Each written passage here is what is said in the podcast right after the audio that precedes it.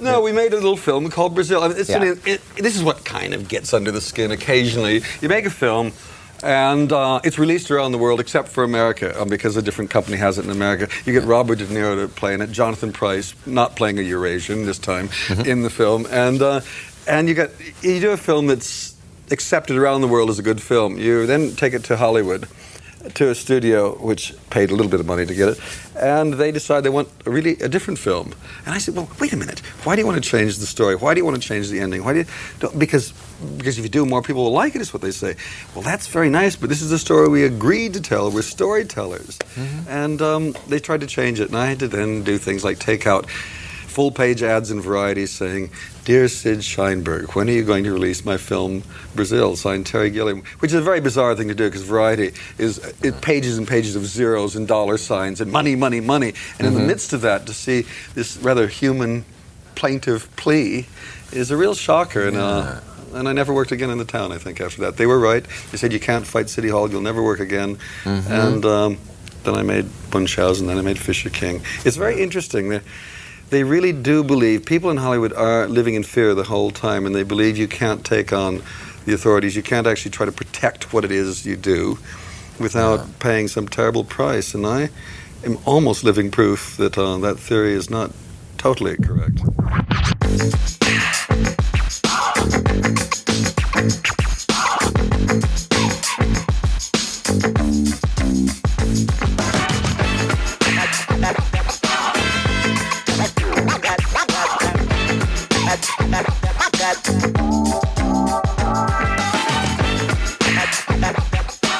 Hey, film fans, welcome to a brand new episode of Not a Bomb Podcast. This is the podcast that we go back and revisit some movies that bombed in the theaters or the critics just didn't really take a liking to. I'm your host, Troy, and with me, as always, is Mr. Brad Anderson. How are you on this Memorial Day, Brad? I'm doing great. I have a receipt for your uh, husband and a receipt for my receipt. Oh, perfect. Because, you know, everybody needs a little bit of paperwork. Yes, It's uh, we love paperwork. So, Brad, uh, speaking of bombs, what what are we going to discuss tonight? For episode 51, we are doing 1985's uh, Terry Gilliam's uh, directed Brazil, um, the black comedy dystopian science fiction film, also maybe referred to as 1984 and a half. So we'll get to that. So Oh yeah, lots of lots of awesome film titles. So I, I actually thought it'd be interesting. The last episode we did, which was Big Trouble in Little China, episode fifty. Um, I, I listen to a lot of podcasts, as I know you do as well, and there's always a segment where a lot of the podcast hosts talk about what they watched in between the last episode they did versus the episode they're doing today. So I thought it would be fun just to give everybody a little bit of a taste of what we watch outside of the movie that we're talking about that week. So I, I know I'm springing this on you last minute, and I'm, I'm not making this a normal segment or anything of that nature. But I, I, I did think it would be kind of fun to level set and say, okay, when Brad and Troy aren't sitting around talking about Brazil or talking about Big Trouble in Little China, what did they happen to squeeze in during the week? So, Brad, do you have a list or can you remember off the top of your head the movies that you ended up watching outside of Brazil for this week? yeah, I I watched the Army of the Dead on Netflix. Okay. which I find atrocious. And I see they're making another one, and I saw that it was maybe Netflix like highest viewed f- original film, which so, not a fan. not a fan. I think it's terrible. Are you Uh, generally a fan of Zack Snyder? Um, I'm starting to think I'm not. Um, Okay. I liked Watchmen a lot, and I like his remake of Dawn of the Dead. And outside of that, I don't think I like much. I, to me, he's almost Michael Bay level on like writing and editing and character development. It's just all a mess to me. And Army of the Dead is literally like the culmination of all that put together. So I was a little bit disappointed because I thought the trailer looked really good and it got my attention and I was like, oh, okay, I'm I'm on board with that. But I think that's Zack Snyder's thing. I think he can direct a trailer really well or his films are can be adapted to a two or three minute trailer very Right. well because there's about that much interesting stuff in them, and outside of that, it's nothing. So um, I I I text you guys last night. Uh, my father in law's in town, and he and I always watch something in our theater when he comes. And last night I was like, "Hey, let's watch Den of Thieves," which is essentially the our buddy Charlie coined this phrase, and I I'm going to steal it from him. The the white trash heat movie. Um, that is pretty darn accurate. I mean, if you Yeah. if you were to put something on a box cover, I think that would be it. Yeah, I mean, it is somebody who watched Heat and thought I could do that. Um, it's way less good, way less good. It's not as good as Heat, but I find it really fun and it's got its moments. And I think it was not critically uh, viewed very well. So maybe in a few years we'll get to it on this podcast. yeah, I was going to say that that Um, might be low on the list. Yeah. And then finally, for some reason, I woke up super early this morning. Everyone, you know, we're on Memorial Day weekend.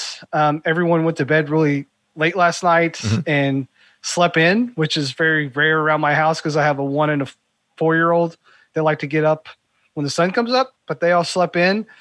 But for some reason, I got up early and I was just kind of looking through uh, movies I had just so I could lay on the couch and watch. So I watched Indiana Jones: The Last Crusade this morning for Oh. no apparent reason, which I kind of think is a. I mean, maybe it's the desert stuff and all that, but I kind of think it's like the perfect summer film, which Memorial Day kind of kicks off because Yeah. you know they're out in the desert and stuff. So you know it kind of fits. So those are the three movies I watched this week outside of Brazil. Wow. And how many times did you watch Brazil? Just once? I mean, uh, just once, and then I went back and and, and did find the alternate uh, Scooby Doo ending for the good guy ending. So Oh, okay. Uh, I, I was all over the place. I got to be honest. I, I had a little time, so I ended up watching Brazil almost two times. We'll talk about that when we talk about the film. I did watch half of the Happy, the Love Conquers All edit. yeah, Love Conquers All. is Yeah, is what it's called. Yep. So in between Big Trouble and that, I I had some Blu-rays come in from overseas. So I'm like, hey, crack that box open. Ended up watching I Love Maria, which was a Tsui Hark film from '88. I can't even begin to explain this thing. It's super bonkers, but you know, just just think about Hong Kong '80s action trying to rip off RoboCop uh, and meld it with a with I don't know That sounds amazing. Though. better tomorrow. I mean, you know, gangsters making their own robots. Uh, it it's super entertaining, but I can't say it's I'm- a good film. Oh, I'm hundred percent on board for that though. I might have to bring that the next time we get together so we can watch it. Yes. Uh, I happen to watch now. I get street credit back for this. So when when you when you read a review about Brazil, you referenced, I, I guess, a movie that was on my list of shame that I admitted to publicly, which was Doctor Strangelove. And you sent me a text saying, "Hey, it's coming out on 4K." And I told you, I was like, "Man, I think I already own it on 4K." And we went back and forth a little bit, and I I pulled out the Columbia box set that they did for Academy Award winning films. Sure enough, Yeah, which I had totally forgotten yeah, about. Doctor Strangelove is in there. So I'm like, you know what? I'm going to watch this. So I, I can knock that off the list of shame. Watched Doctor Strangelove plus a couple of documentaries that was on it. And and I got to say, I I felt like I had seen about 70% of the film already. Yeah, you knew it through osmosis, really. because I I had seen snippets. Uh, as an example, the the whole Coke machine, I, I remember that specifically and laughing pretty hard. But I, the film is brilliant, and now seeing everything together as one cohesive narrative, I had always thought of it as sort of a, a farcical type film, which which is you know I, I guess heavy on the comedy, which it is. Yeah. I, I didn't realize how much of a thriller it was, and that it was based on a, a book that was kind of written as a thriller. But I, it, that movie really surprised the heck out of me. And Hey, guess what? yeah, That Cooper, that Cooper guy, he's, pretty, good. I got to Pretty say, good. I, I think uh, I think he made some good movies. Yeah, yeah. Uh, you know what? Then I So it was as good as you f- feel like it's up there, right? Like it's Oh, a- absolutely. I, I would love to watch it again. And I don't know. I, I think the reason why I stayed away from it is because I thought I'd seen most of it. And like I said, when you see some of those segments out of context, you concentrate on the humor of it. But when it's all tied together and you get these other sequences, I, I again I didn't realize that there's this underlying sort of thriller story countdown sort of going on for that 90 minutes. Uh, that I, I was engrossed. I I really love that. So I, I got a feeling I'm going to be watching that again pretty soon because I've been hyping it up to Cameron and Angel, and now they're interested. So I told them when they Oh. watch it, I want to watch it again. Yeah. So full disclosure, you told me you were going to watch that film, and I was like, oh, I uh, maybe I'll get around to watching uh, Gone with the Wind, get that film of shame off my wall. Looked at the the Blu-ray, looked at the runtime, three hours and fifty three minutes. so I kindly put the Blu-ray back on the shelf and quietly walked away. I was like, you know what? I ain't got four hours. No, no. Yeah, that's that's a that's a long watch, Yeah. even with intermission. Oh boy. I went on to so I figured I, I got something artistic, I got something groundbreaking. I got to go the other direction. So boy, did I! I pulled out 2002's Ballistic Ecks versus Sever with Antonio Banderas, Oh. Lucy Liu, uh, Ray Park was in it, and I I remember seeing this in the theater, being so disappointed. But I got to tell you, uh, watching it again on DVD, I, I I was I was sitting there watching it, just admiring some of the practical effects and stunt work that goes on. It's still not a good film. Isn't that considered one of the worst movies of all time? I, I think so. I mean, it's got like a 3.7 on IMDb. I, it it didn't do well at all. I, I mean, it is a bomb. I don't know if we're going to talk about it because I don't know if there's much to say, but it it just gives you an example of how I will ping pong back and forth in terms of quality. Because after that, uh, Cameron and I watched uh, a, a film that I it was on my radar. Technically, I think I had a release last year, but it just came out on Blu-ray, and it's a Korean film, "Deliver Us from Evil," which is an absolutely fantastic movie. I can't recommend that movie enough. Um, if you like action, if you like thrillers, it's uh, it's one of my favorites for this year. So Cameron and I love that. Um, I finally got to watch. Uh, I I think it's pronounced V, uh, V I Y or Vi. So it's Okay. it's considered Russia Russia's first horror film. Uh, and I, I think sh- it, shut, it might be on Shudder. I, I bought the Blu-ray like a while ago. It was a movie. I, I used to live in Bloomington, Indiana, and one of the things Bloomington had at midnight on Fridays was Mondo Baltimore. So they would just show like foreign horror films, and most of the time they weren't even subtitled. So that was the first time that I got to see like the original Ringu. And uh, V was uh, shown without subtitles, I think. So I, I watched this film without any context, but it was really pretty dazzling, especially the last part of it. So I was super excited to get uh, the Blu-ray, and I can't remember if it's Severin Films put out a nice Blu-ray edition of it, but finally cracked that thing open, um, and it, it- hey, it, it's fantastic. It looks glorious on Blu-ray. But if if you're into, I don't know, early foreign horror films, and, and you want to see what Russia was putting out, I'd, I'd highly recommend it. Especially the last portion of it. It's it's pretty creepy. So you said it's Russia's first horror film? that's what they put on I would say the uh, the Blu-ray or when you kind of read about it. What's funny is the Blu-ray came with a couple of silent films of Russian horror films. So I, I think it was I don't know if it's like the first Russian released internationally horror film. It's had some notoriety. It's been floating around out there for a while, but finally caught up to it. So I guess I guess my question is is there something against in like R- Russian theology or communism that's like against horror films that this would be like their first or is it just like a tale that's old and they're making into a movie so they're like oh it's their first horror film because it's uh, based on something that happened 500 years ago or something like that do you know it's based on I want to say old folktale. okay so maybe that's why here's the thing, and I haven't watched it yet. It's one of those that I didn't kind of shelve because there's actually, and I don't know how long it is, but there's supposed to be a special feature, a little documentary on the history of Russian like horror science fiction film that's on there. So that is all the questions that you're asking. I had the same when I watched it because usually when you hear about a country's first horror film, you're thinking, oh, something black and white, something very early. I mean, this is shot in color.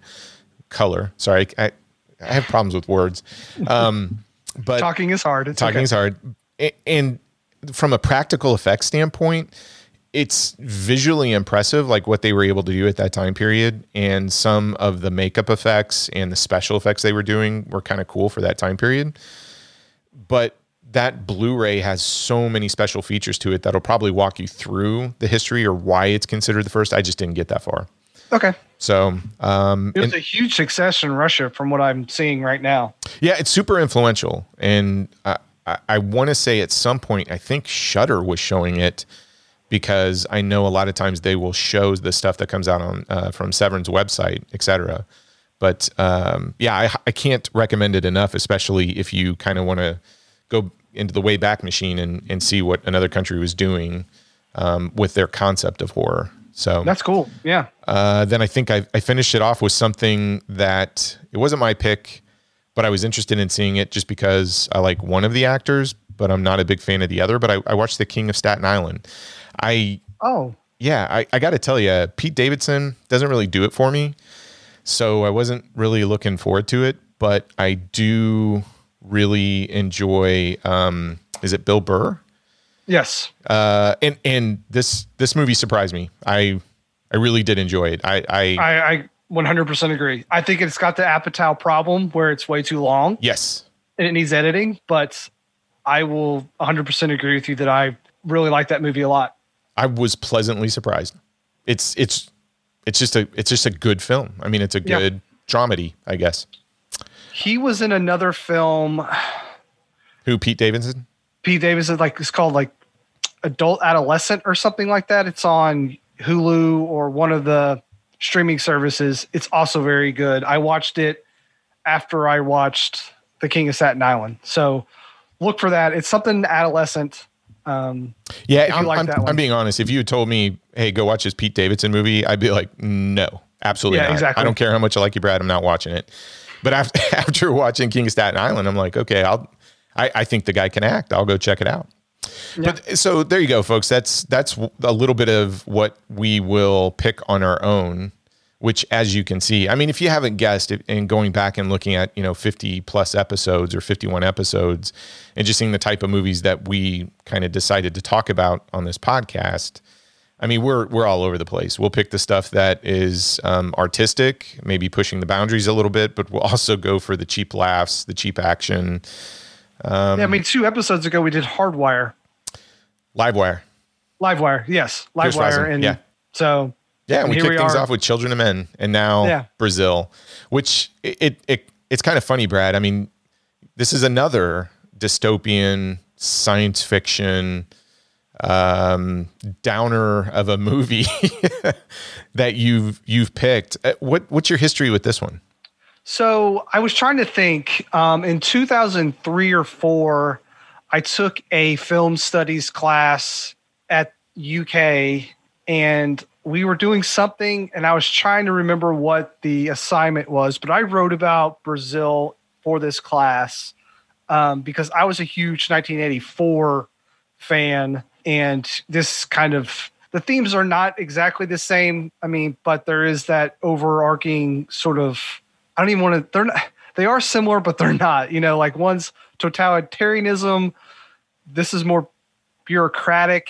Um, there's no real big brother in this movie, but but they are kind of similar in style. So anyway, um, I wrote about kind of a theory about um, something that happens to a character in this movie, and I watched Brazil probably twelve or fifteen times in a week trying to write this paper and it's something that I, you know, am not a writer at heart, but something I really enjoyed doing.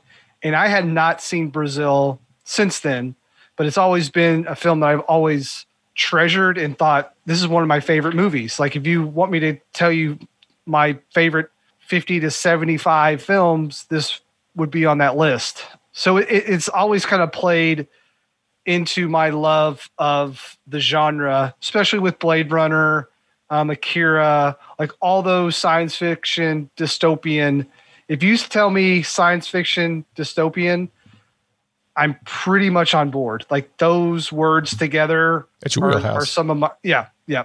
Okay. So that's that's where I am. So that, that's interesting. Uh, So you, you you watched it what 17 years ago? About 18 years Yes. ago. Yes. and you haven't watched it since. I have not. Okay. No, I have. I bought like literally every version of this film. I own I countless versions of this movie. So, Okay.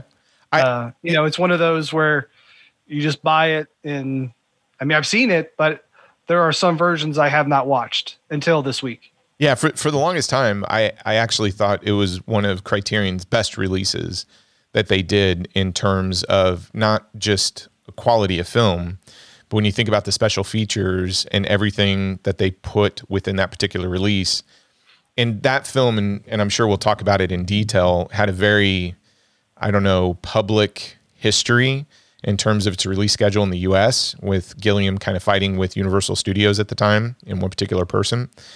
And Criterion did a really good job of outlining everything that was going on with the making of Brazil, even to go so far as to release a version of Brazil that the studio wanted to accompany sort of Terry Gilliam's version, his final cut. So it, it's been released on Blu-ray. Uh, you know, for Criterion, it's been Criterion put it on a fantastic laserdisc set. The Yeah, it's like five laser discs, right? yeah, there's a you know I still have my Criterion DVD set, which had a. Um, it was funny how they labeled it. They labeled you know the films. Usually they put a number to it. So this is collection 51, but they labeled this one 51.1, 51.2, and 51.3. So, uh, and, and the reason for that is because the first disc is Terry Gilliam's 142 minute cut. The second one has all of the production notes and the history, but it has a really good documentary, which is uh, really about the battle over Brazil between Gilliam and Universal Studios. And then disc three is the Love Conquers All version, which was the 94 minute cut. that 94 the- minutes, the yeah. studio wanted to do. But I, I Which was syndicated for television. Yeah, so that version is in a 4:3 aspect ratio.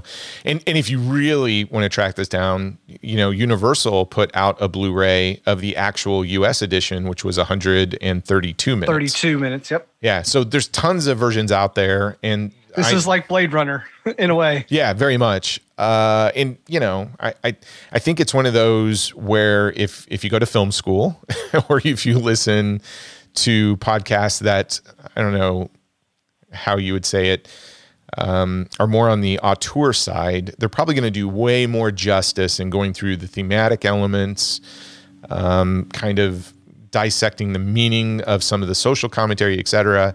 I, I think tonight we're just going to tackle it in terms of here's a little bit of history on what happened to the film, why it bombed, and then even talk about our reaction to it because I'm really curious, Brad, what your reaction is this viewing versus when you saw it 17, 18 years ago and, and if that changed.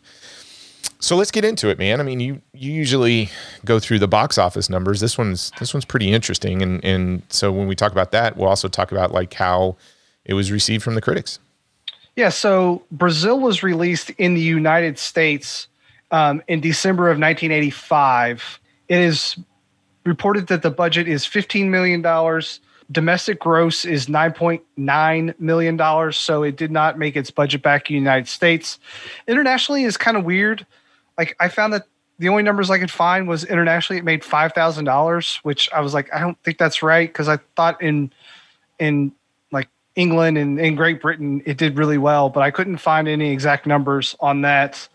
Um, this is one of the highest films that we've ever reviewed on our show or discussed on our show. Um, is a 98% on Rotten Tomatoes with a 90% audience score, so very high. I will tell you some of the films that uh, was released along Brazil in 1985 because I've seen I think maybe all of these, if if not most of them. Okay. Uh, so we have, I don't know. Have you heard of this movie called Police Story, Troy? It's a little film from Hong Kong that, you know, it, it did quite well. It ended up, I think, affecting just about all of the American action films of the 80s. But yeah, I, I think I've heard about it. And it stars uh, Bruce Lee. No, no, no, no, that would be incorrect. Yes, Jackie Chan. Yes. God, I wish people could see your face. uh, how about the uh, Enemy Mine? Uh, inter- uh, very interesting. So, Enemy Yep. Mine came from 20th Century Fox. And uh, you know, we'll, we'll go ahead and talk about this. That was the film that 20th Century Fox wanted Terry Gilliam to direct for them, and the deal was if he did Enemy Mine, then they would turn around and fund Brazil. And he said, nope, he only wants to do Brazil. Yep. Uh, now I think this is one of the only ones I might not have seen out of Africa. Okay, Robert Redford. Robert Redford, yeah. Um, and then we have Clue. Ah, okay. That we'll be talking Run- about that at some point. Yep. Runaway Train. Excellent film. Jewel of the Nile. Pretty good film. The Color Purple. Good film. One of my one of my favorite comedies of all time. Spies Like Us. yeah, underrated film. I think I think it was a hit back then, but I feel like everybody's forgot about it. Yep. And uh, Young Sherlock Holmes, and then Burial Ground is the last film. Okay. So, yeah, I, I think that's a good slate of films. Brazil, you know, stands out as that's an enemy mine, very heavy science fiction, um, along you know with Clue and comedies like Jewel of the Nile and Spies Like Us. So, yeah, it, it definitely stands out. Yeah. So, what are your thoughts on Terry Gilliam? I mean, he obviously he is associated with one of the the in my mind funniest comedic troupes out there, Monty Python. He was the only Python that was not born in Britain. He became naturalized uh, British subject in '68. He he just formally, well, not just, but he renounced his American citizenship in in 2006. But I think a lot of people forget that Terry Gilliam uh, was working over in the U.S., got hooked up with Eric Idle, John Cleese, all of them. You know, started working Monty Python, but he he's not. He did a lot born. of the the animated stuff was kind of his specialty. Yes, and if you think about Monty Python and the Holy Grail, I think he he got a co-directing credit for that. He also did uh, Jabberwocky in '77. Um, he really came onto the scene in 1981 as a director for a little film called Time Bandits that was distributed by Embassy Pictures. What was significant about Time Bandits and why he became a hot item after that was it was a smaller budget, but it did big box office internationally. So They did like eight times its budget. yeah, and that's why people like, you know, 20th Century Fox, Universal Studios, everybody was going after him with properties. And he really wanted to work on Brazil. And 20th Century Fox wanted him and said, Hey, you know, work on work on Enemy Mine and we'll turn around and, and do your picture. He said no. And and eventually what happened is Universal Pictures and 20th Century Fox kind of co-funded it. Uh, and split the distribution rights. But Time Time Bandits was in 81, Brazil was in 85, Adventures of Baron Munchausen was 88. which is considered like his trilogy of imagination films. Yep, and we'll we'll talk about that. And keep in mind, out of those three, Brazil and Baron Munchausen bombs box office wise. I, I think they've come back and said that Brazil specifically, if you if you count all channels of distribution, so home media, et cetera, it just finally broke even. Yeah, I mean it's fifteen million dollars, which in '85 was a lot of money. But you know, if you're kind of factoring that in now, upon releases and all that stuff, I think yes, it's it's finally uh, made money. But again, we talk about this sometimes. Studios don't want to wait 36 years to start making money on a film. That's no, bad exactly. business. Yeah. Uh, he does Fisher King, Twelve Monkeys, Fear and Loathing in Las Vegas, Brothers Grimm. I, I will tell you that Fear that uh, Twelve Monkeys is one of my again uh, favorite science fiction films. Uh, you know, if it fits the bill of kind of dystopian science fiction, so is huge. is Gilliam like a director? The minute you know he's attached to a project, you just seek out. Do you do you just chase him down? Not really, because like I don't like. I mean, I, I like his stuff, but he's not a, a, a film a director that I don't know. He doesn't put out an well. Fear and Loathing is another one I really like, and that Zero Theorem is another one I like. Maybe yes, yes, Okay. maybe. I will say maybe. Yeah, I was looking at his list. The only two films I haven't seen is The Imaginarium of Doctor Parnassus and The Man Who Killed Don Quixote, but I've seen everything else. And I I will say I get excited when I hear his name come up in conversation. I mean, I love the documentary that they made about him. Uh, you know, doing the Don Quixote film that you know never really got made. I, I thought that was a great documentary, but yeah, I I really enjoy him as a director, and you know, I would I would have to say if you look at the '80s and '90s, he was um, he made a lot of my favorite films from those Yeah, from those two decades. and it's unfortunate like i don't ever feel like people really appreciate his output because i am guilty of it too like 12 monkeys is one of my favorite films but i don't really associate terry gilliam as the reason why. Yeah, when, I- like it, it- like say if somebody like scorsese was to direct that film i'm like oh that's a you know scorsese did this amazing film but i don't give gilliam that sort of recognition for some reason. I don't know. I, I- I don't know if it's like the comedy background like if that really hurts directors when they go and do something else. Like it's not fair but i don't know if that's holding me back on my praise for him as a director i don't know i don't know what it is but there's some sort of barrier that i can't seem to to get to break down when analyzing him as a director I the thing I've always appreciated about him, he he's 100% a true artist. And when we talk about the background of Brazil, I mean, he champions the fact that he's an artist more so than a businessman. Uh, he makes challenging films, I think, especially in the 80s and 90s. And and I love that about him. I, I'm I'm sad that he didn't win the accolades that I think he should have won. So Academy Award wise, in '85 he got nominated for Best Original Screenplay for Brazil, and Golden Globes he was nominated for Best Director for The Fisher King. I I don't know if he's made a better film than some of the stuff in the '80s and '90s. Box office wise, I'm always surprised. I mean, Time Bandits earned eight times its original budget. Munchausen was a bomb. Brazil was a bomb. Uh, the Fisher King in '91 had a budget of 24 million, made 41 million. 12 Monkeys grossed more than 168 million. Yeah, that's that a was huge hit for him. The Brothers Grimm, even though it had a mixed critical reception, grossed over 105 million worldwide. And um, even the Imaginarium of Dr. Parnassus, uh, 30 million budget does 60 million. So, uh, according you know to Box Office Mojo, his, his movies make on average about 21 million. Now, obviously, something like 12 Monkeys like skews Yeah. that, but he he makes some pretty profitable films overall. Brazil, I don't know. Is it? Do you think that's the best one he's done out of his filmography, or would you no give that 12 to 12 monkeys Monkeys? is my favorite out Okay. of his filmography Okay. Well, the screenplay was done by Terry Gilliam, Tom Stoppard, Charles McKeown. Now, if, if you read some things about this, there's an uncredited Charles Alverson. Uh, he was paid for his work, but was ultimately uncredited in the final film.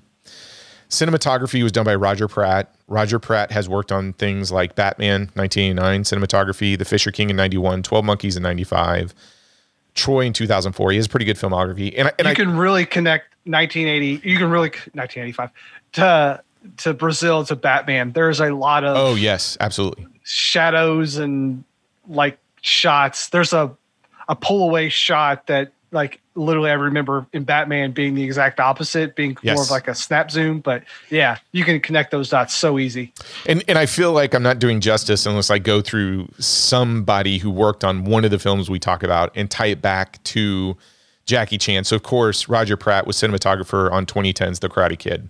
There you go. Um, we'll talk about the production design. That was Norman Garwood. Art direction by John Beard, Keith Pain. I, I bring those names up because when we talk about this film and we talk about a reaction to it, we we will get into detail about the aesthetics.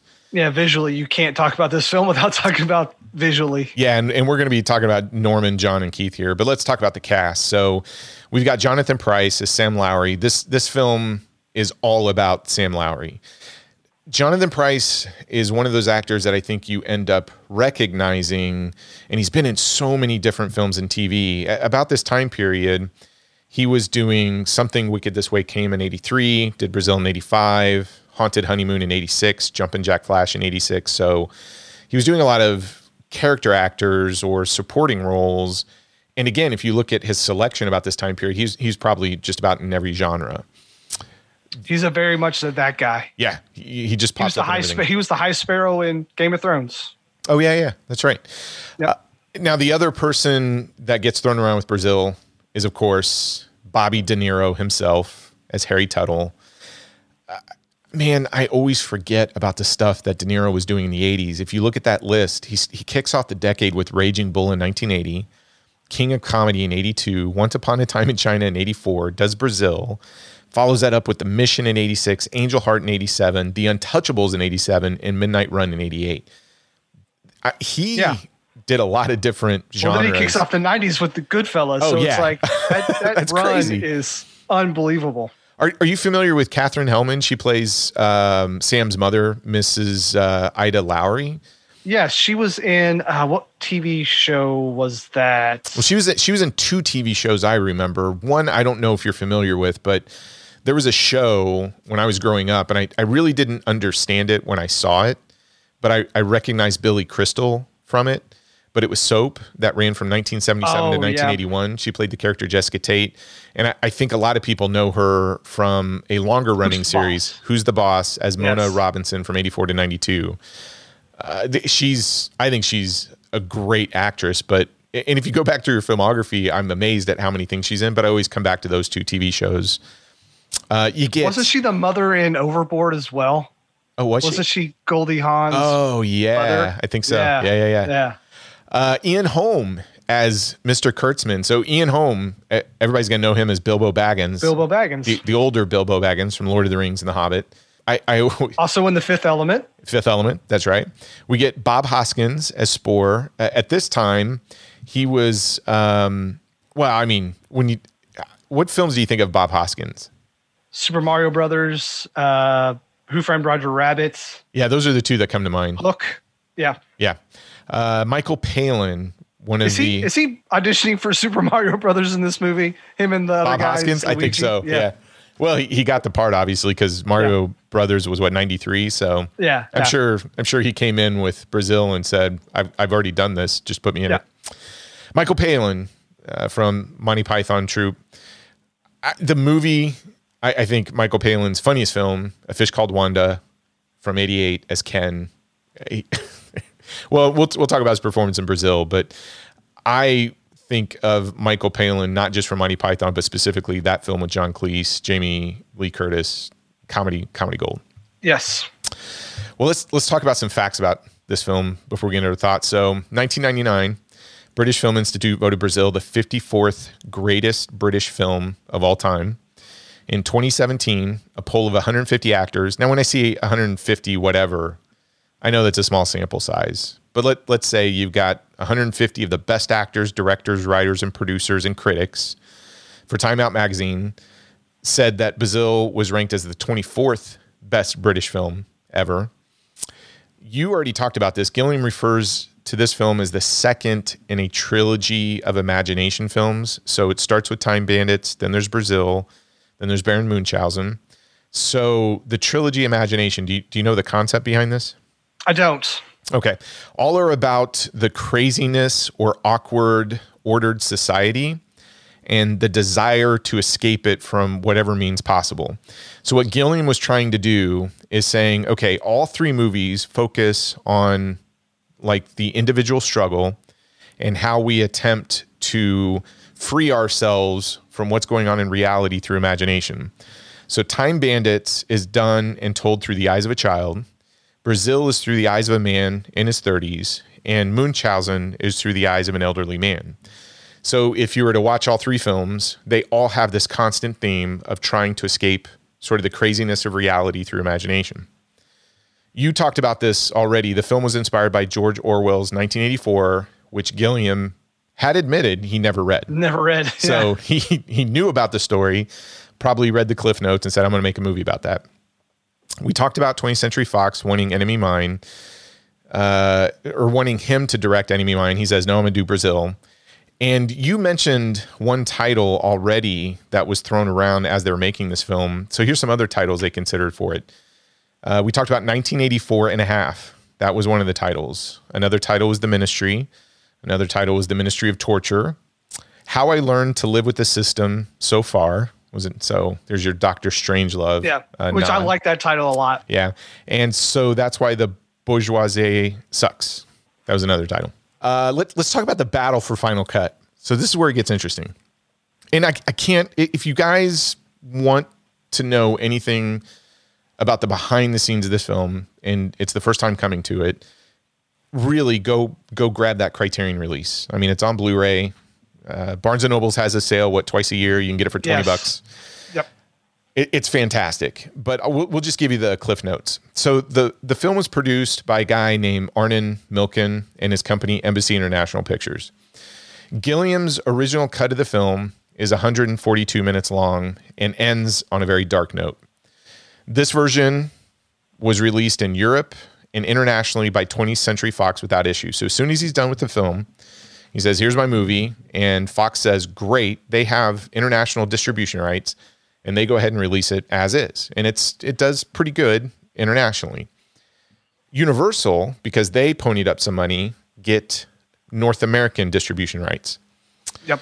Now the Universal executives saw this 142 minute cut and they tested it and they said, okay, the the ending tested poorly. And Universal chairman Sid Sheinberg, so you're gonna hear this name a lot, insisted on a dramatic re edit of the film to give it a happy ending and suggested testing both versions to see which scored higher.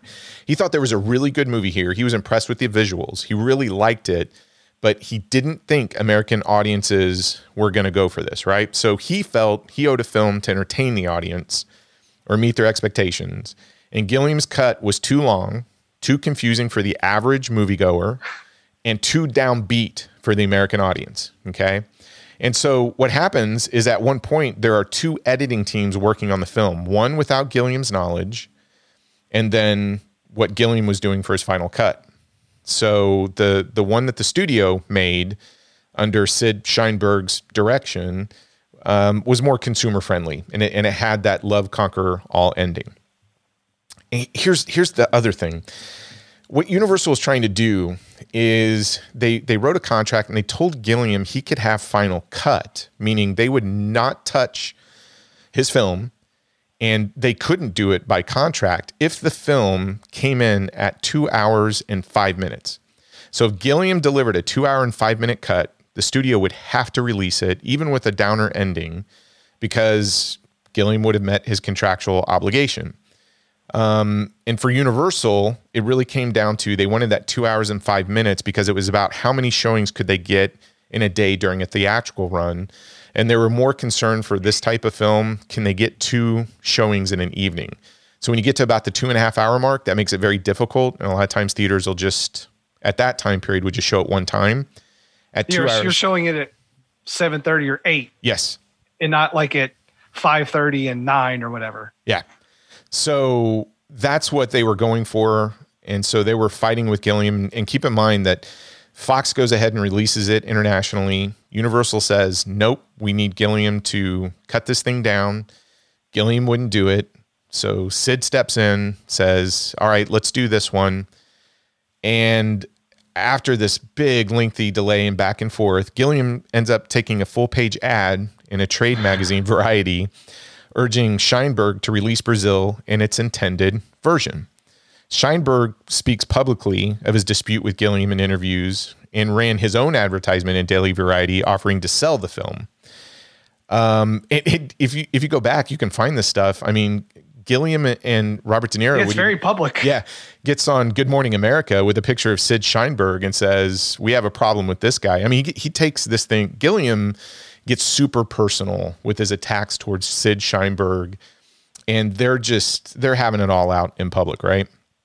And then Gilliam takes it a step further because the contract is Gilliam can't show his film in North America at all because it's owned by Universal and they're trying to get it out there within a version that they can get as many viewings as possible. But Gilliam decides he's going to conduct a bunch of private screenings of Brazil for film schools and local critics. There, there was a clause that said he could show a segment of the film. So he defined a segment of the film as the segment is the start to the finish of the film. And so he was going around showing it in film schools and, and showing it, you know, for critics in LA. Um, and on the same night that Universal's award contender, you talked about this out of Africa, premiered in New York, Brazil was awarded the Los Angeles Film Critics Association Award for Best Picture, Best Screenplay, and Best Director. Even though it hadn't been released in the US yet, because they had a private screening, critics fell in love with it and they said, well, this is the best picture out there. And this prompted Universal to finally agree to work with Gilliam and release a 132 minute version. And so that's that's what got shown in 1985. And again, you won't find that version in the Criterion set. If you want to see the theatrical version, you have to go and buy Universal's Blu-ray. It does have the 132 minute version, but it's it's bare bones. There's nothing on it. And I don't know about you, Brad. This is one of those stories that, as it was coming out, I think it was the first time I kind of learned about the relationship between filmmaker and studio because it was so public. Yeah, I you know, growing up, I just thought a director made a movie and the studio put it out and they let the director kind of do whatever they wanted. And this was like this and of course like Blade Runner are, are those films that you go back and there was like a literal battle for what film the audience was going to see. And it was very important to the director that their piece of art be seen the way they wanted it and the studio which is in business for money to pull against that because they felt that audiences weren't going to be attracted to a a, movie that's almost two and a half hours long that is difficult to kind of get through because there's a lot of stuff going on and it ends on a down note so if I go and see that on a Friday night and I come back and tell you, oh, that movie Brazil is weird and it's sad, don't go see it. Word of mouth in 1985 is very important. And uh, that's what they were trying to avoid. And this, th- again, this is one of the first times for me kind of understanding that a film goes through a lot of bureaucratic red tape Yes. uh, to be released, which is obviously for this movie very ironic. Yeah, it, I, I mean, this is where art and commerce come together, and it's it's just a miracle that any movie gets made to begin with. But if you if you think about it from the studio's perspective, they saw Time Bandits, they saw a little investment make eight times its money back from the commerce side. They said, "Wow, this is a really talented director." So both Fox and Universal put up money for it. Fox is okay with that runtime because they look at that and they say, hey, this is going to play great for an international market. And of course, it does well internationally. Universal looks at this and says, this is not Time Bandits and it's too long. And of course, Sid Sheinberg thinks that, okay, you know, this is a good film, but if we do some changes to it, we think we can have a, a good marketable piece of entertainment for everybody to go to. And of course, Gilliam is not backing down from this thing. So uh, at the end of the day, both studios were right. For 20th Century Fox, it played very well internationally. And that 132 minute version that went out there, it, it bombed in the US. I mean, nobody wanted to see this thing. Does that mean international markets are smarter than our domestic market? I, I don't know if smarter, I, I don't know if I would say smarter. I, I would say it has more to do with timing, what's going on in that country, I mean, yeah. think about it. There are tons of films that do very well over here. They bomb internationally. Uh, and and I think it's you know it's whatever that cultural zeitgeist is going on, and yeah. you tap into it, etc. But let let's get into our thoughts on the film because I'm I'm really curious. You revisit this thing. You you write a whole I don't know, 20 page paper on it. I don't know how long your paper was. I think it was like 10. Okay, 10. I, I, I wouldn't write no 20 page paper. Exaggerated. Okay. So you do a 10 page paper. It's one of your, you know, favorite films of all time. You saw it almost two decades ago. You, you sit down and you revisit it. You're to, you're to talk about it for a podcast. What's, what's your initial reaction on it? Well, the visuals still hold up. Um, I think this is a striking film and you can see you know, some a lot of 1940s neo noir in this thing mixed with like uh, Metropolis, like in you know, it's got a striking visual style that I think will be timeless. You can in 20 years, if I go back and watch this again, those visuals are going to hold up and it's going to be striking again. Um, this time when I was watching it, you know, being a little bit more critical, I, I did find it a little slow at times. Uh, the pacing, I think, is very intentional, but it's intentionally sort of slow and sort of you kind of have to wade through a lot of stuff, kind of like they do in this movie. Um, you know, it's always kind of a weird sort of way to do a movie. You're you're making a movie about red tape and paperwork and you kind of want the audience to feel that as they watch the movie so you make the movie kind of slow um, on purpose which I, I i applaud you doing that because it definitely makes you feel that in the film but you know to enjoy a movie like this it, it does take a little bit of work um, and there's a lot of stuff going on there's a lot of dark comedy which i, I find really spot on. Um, and uh, there's a lot of striking visuals, like that baby mask that Jack wears at the end Oh, is wow. haunting. Yeah, it, Um, it shows up on the what they call the forces of nature. Yeah, yeah. Those creatures. Um, and there, there's also some other striking scenes. They're driving the truck, and there's just billboards on the side of the road. They're all happy and stuff, but when the camera pulls up, it's all like you know desert wasteland. It's like they're driving on the Fury Road or whatever. I, I do like all the performances. I do like um, uh, Jonathan Pryce quite a bit. You know, at this time, the thing that stood out to me is how white this movie is. Like, there's no people of color in this movie, and, and obviously, I think that's for a reason. But you know, again, it's it's very striking now to see, and um, you know, and then and then you just have this weird, all of a sudden, like De Niro character that is, you know, I, I kept forgetting that he kind of comes back at the end. So you just think, oh, that's a weird like De Niro cameo in this movie, but it's obviously more than a cameo at the end. But you know, I, I, I still enjoy this movie quite a bit. I don't think that 38 year old Brad likes it as much as 20 year old Brad, but I mean that's okay. I, I just really felt the runtime this time to the point where it was a little bit where I just wanted to get to the end because I like the last 20 minutes of this movie way more than the first two hours. So Yeah, I so here here's my story. I, I think it's funny this film right at the beginning references the Marx Brothers and Charles Dickens' A Christmas Carol. Uh, because that that's kind of going on in the first I don't know five or ten minutes. This movie feels like a merge of those two properties, except changing the redemptive story arc of a Christmas Carol into a character's descent into madness. I mean, if somebody were to ask me, "Hey, what's what's watching Brazil like?" I would say it's like taking the Marx Brothers, you know, uh, Duck Soup, and merging it with a Christmas Carol, and that's kind of the feel you get watching this thing. So the first time I watched it in the afternoon, because you know we have a three day weekend, I started dozing in and out. I was super tired. It, it wasn't because of the film, but I'm going in and out of this film. And I don't know if you're taking, you know, you, you ever watch a film and you all of a sudden your eyes close for five or 10 minutes and then they wake up. But I've seen this thing, I don't know how many times. Uh, I've seen it multiple times in the last couple decades. So more times than you have in that time period. But every time I would open my eyes, I was disoriented and I'd have to catch up real quick because I felt like I was having some comedic nightmare. So, especially if I dozed off during Sam Lowry in the real world and then would wake up when he's having a fantasy, especially with the forces of nature, the big samurai, I got freaked out a little bit. I'm like, what, what the heck? What, what is on? so it took me a minute. I'm like, oh yeah, we're at this part of the film.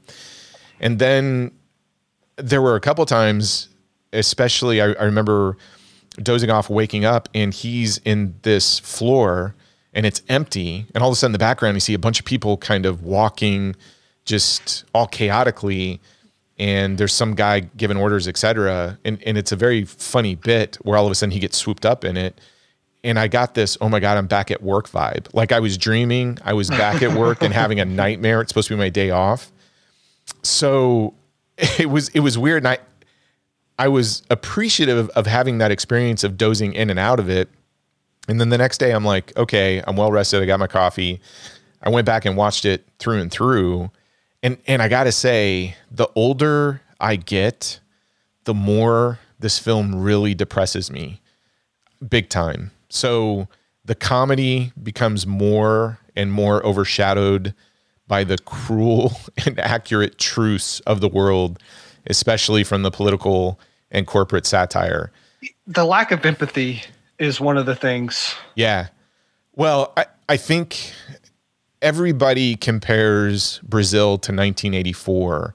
And I've seen Terry Gilliam say in some interviews he wasn't making an Orwellian dystopic future film. He was making a film describing what it was like to be in society now. So at that time, 1985. And I think he nails it. So before we talk about the depressing stuff, I, I do want to focus on the comedy because, like you said, it it it is a very funny film, but it is very dark in some places. You're still laughing, but you're laughing going, "Oh my gosh, that's so accurate," but it's demented. Um, but but I'll The say receipt this. for your, the receipt it gets me every time. Yeah. when they take the husband. Absolutely. I, I mean, the comedy is a mix between some great physical bits, like with his toast that he's trying to get after the coffee spills on it, to even some of the slapstick stuff that happens with the uh, two central service employees. Um, with all the pipes and stuff that you know uh, he they end up tearing out of his apartment, but there, there's great physical bits with interesting sight gags and probably the best satirical dialogue in film that I've I've watched in a long time. But um, I, some of the lines you talk about this one. This is your receipt for your husband, and this is my receipt for your receipt. I love that. I mean, this is just sort of in the first ten minutes. They're they're doing a TV interview, and they're talking about the bombings. And the TV interview says, "How do you account for the fact that bombing campaign has been going on for 13 years?" And Mr. Helpmann says, "I don't know, beginner's luck." So When they drop the hole, when they're trying to plug the hole where the Oh uh, my God. guys come through. Yes. He says, bloody typical. They've gone back to metric without telling us. so, um, and, and this is my favorite. What I love about this film is when you talk about working in corporate America or any kind of bureaucracy, there's this whole dialogue where they're defending, and I think it's Ian Holm or it might be Eric Idle. I can't, I, I think it might be Eric Idle who goes through this quote and says, Information transit got the wrong man. I got the right man. The wrong one was delivered to me as the right man. I accepted him on good faith as the right man. Was I wrong?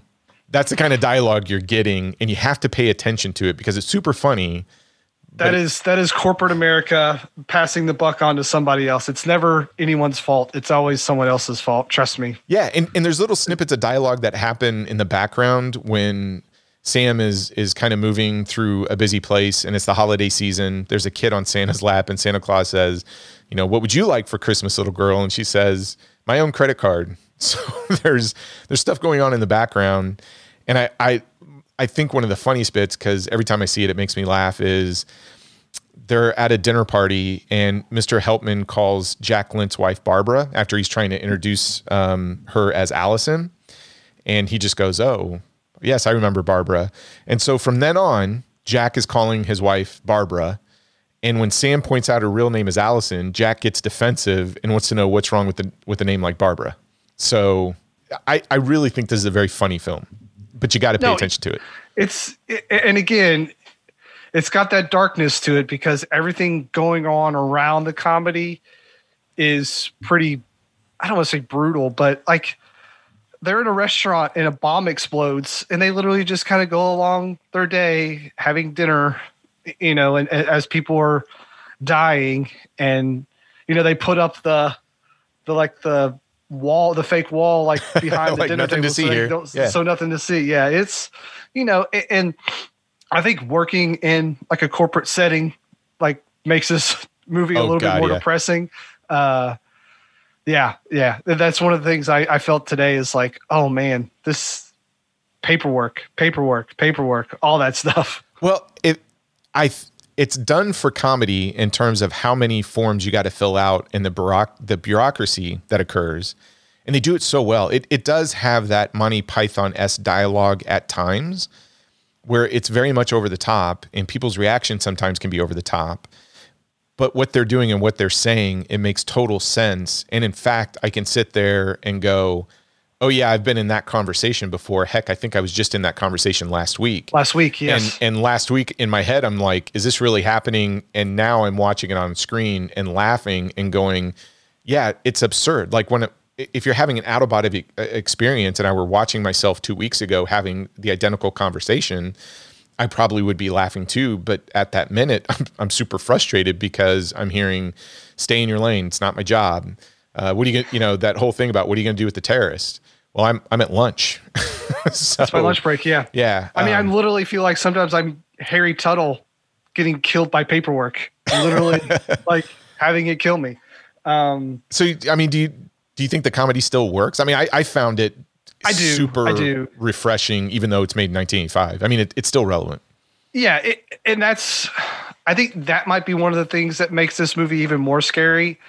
Is all the things that I got right about bureaucracy, and even like the signs. You know, like the signs that are going around. Like literally, my wife and I were in New York a few years ago. You know, you see these signs that says "See something, say something." Um, Suspicion you know, all these breeds things. confidence. Yeah, yeah, and then you know, we heard around like when uh, the Patriot Act was being enacted. You know, people were like, "Well, if you don't have anything to hide, then what do you care?" And it's like, "Well, yes, we're. I understand that, but you're giving your rights away, and like." Just because I don't have anything to hide doesn't mean that I think it's okay for people to lose some of their personal freedoms. Yes, I think fighting terrorism is bad, but personal freedom's good. Yeah, the the commentary on the authoritarian state, I think, is done at its best with some of those great posters that they have in the background. And and you see this pop up all the time. Suspicion breeds confidence. I mean, that that's like a slogan. Uh, another one was "Don't suspect a friend, report him." and because it got to the point where as soon as I noticed a couple in the background, I start looking around and you see them all over the place. And there's one at Christmas that's you know consumers for Christ. That's there's a, a lady holding a sign for that. Yeah, So it does a very good job.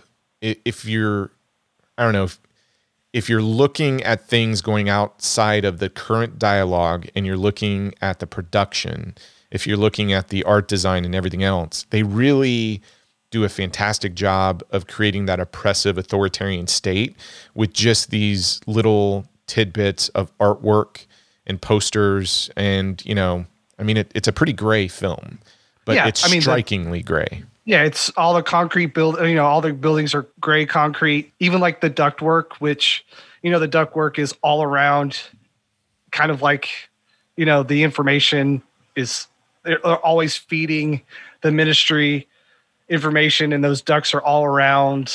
You know, comically so.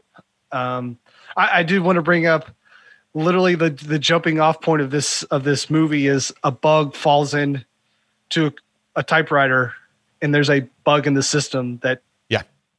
like literally kicks off what is going on in this movie and you know and we talked about like sam's like lack of empathy when he finds out that that that buttle was killed instead of tuttle he's not really care about the guy being killed. He cares about like getting her the check so he can feel okay about the paperwork. Like it's it's not about the loss of life. It's about kind of what his job entails if that's what's to be. And again I, I will tell you so let me tell you what my my paper was about 18 years ago because i oh, was trying to remember. Okay. So I had a theory that Jill in this movie died in the lingerie bombing. okay Everything after that was um, Sam's imagination of what it would be like for them to get together. And because, you know, he sees her at the end as the woman in his dreams, and then they, you know, she's like, I so I'm a necrophiliac, or uh, you know, you're dead, and she's like, "What do you feel about necrophilia?" And um, so there, there- there's a lot of things that like, sh- a I, there's you can make an argument that she was never existed, or you can make an argument that she died at that moment, um, because literally up until that point, Sam has no empathy. Yeah. And after that, you can sh- you can see that there is a strikingly different person that Sam has become. He's become a much more empathetic. Uh, he's much more aware of what's going on around him. Um, I think there's like this really big change after Jill may or may not have died. It, it, it just there is there is to me when I watch it and still now I, I see it. I'm like, oh yeah, I feel like I might have been onto something. Now it's not like my original theory or anything like that. It's just it, it, it can be there and she is someone that obviously I get I don't know. Do you even think that Jill is a character in this movie? Just does the Jill character exist in this movie? I do. Yes. Okay. I think so. The problem that I I do understand why the studio would look at this and say, I think your typical audience is going to struggle with this a little bit. Is anytime you introduce dream sequences to this magnitude, so you you get pure Gilliam on display here anytime a dream sequence comes up. And there are moments that it makes sense for a transition to where when he falls asleep, he goes into a dream sequence. There are other times when they cut to the dream sequence and you're not exactly sure what's going on, but then they transition to him being asleep and he wakes up. And I think there's a dream sequence where he's daydreaming and he's thinking Yes. about what's going on. He's totally awake while he's, you know, in a subway or, or a subway car, but it's it's not really a subway car. It's it's like a transit Yeah. box or something Yeah, it's like a box. yeah so I, i'm sure the narrative gets I, I don't know very confusing because a lot of times with this type of movie it's all about what's real what's not and the merging of it and and that's what gilliam's going for obviously so i don't think there's a fault in saying okay at what point does he sort of trip the light fandango and next thing you know he's in la la land I- think you can make a case that it happens a couple of different points within this film. The most literal piece is probably when they start the interrogation of him at the end and you get the last 20 minutes. I think Yeah. that's the obvious choice to say, okay, when they start these tactics, the last 20 minutes, that's that's him losing himself into what we would call insanity or madness, but for him, it's his way to escape the reality. So that fits within Terry Gilliam's. Yeah, because I mean, and I guess when you when you end your film on someone being insane in a chair, you know, and you kind of bring up the question like, was all of it a dream? Was Yeah. was any of this movie real? And I can see as an audience not liking the fact that you invested all this time into a movie and it could be in some guy's head. It's like that snow globe sort of deal where you know it's it's all in a snow globe or whatever. I, it doesn't. So whether or not Jill dies or Jill's alive or this is all in his head, I don't think any of that detracts any of the movie. Like no, I yeah, I don't I don't agree with you. understand what people's fault with that is. I, I don't think it doesn't change the meaning of the movie. It doesn't change the visuals of the movie. I, I, the impact of this movie doesn't rely on whether or not Sam is making all this up in his head. I, I agree. I I think this is always going to be a tough watch for a traditional viewer because a lot of times you you'll go to a film and it's escapism. You want to see a narrative, you want to live out that fantasy, and you want to understand that all of the rules of that movie and everything that's happening, it's one linear piece of logic. It's it's a very straight line. Now, physics may not apply in that world. I mean, look at the Fast and Furious movies. Physics just don't matter at all. And you know what? I'll go along with that ride as long as whatever rules you set up, you follow. I mean, I'm I'm I love Star Wars. Now, they have problems sometimes in making up the rules as they go, but at its core you go space wizards doing space wizard stuff. Cool, I'm along for the ride and and I buy into it. Brazil I think is a tough watch because it's not as much about the narrative as it is the commentary on the bureaucracy, the commentary on a 30 year old man really trying to deal with work, with life. You know, at the end His of the day, overzealous mother. is- yeah, I mean the nepotism that goes on that you know he is he is taking part in. But at the end of the day, it, it's a guy who decides that he's going to fall in love, and him trying to deal with that, but also play the game. So when when you talk about those dream sequences, you get a fly, you- get you know Sam flying in the sky like Icarus, and you get this gorgeous you know image, but that is then turned into a large samurai that he has to fight, which, which again is epic. It's sprawling. It's it's fantastic to watch, but it represents the government and bureaucracy that he's going up against. Then you Which get the samurai turns out to be him. yeah, then you get these forces of nature, which are these great creatures with baby faces that are taking his ver- his his vision of Jill away. Um, you get these visions of that family that start popping up that look like these ghost creatures, and again, it's it reminds me of something from a Christmas Carol. And then that entire final dream sequence, which you you get these segments where uh, his mother's friend, who's going through all of this beauty surgery through acid, she ends up just being like a you know meat and bones, and he tips over the coffin, and it's one of the most grotesque things in the film. Yeah, it's like she turns into like that jelly when it tips Yeah. over, and yeah, So it's it's a hard film to digest, but I think you have to go into this looking at it as a piece of art and say, what is it that you're supposed to feel at the end of it?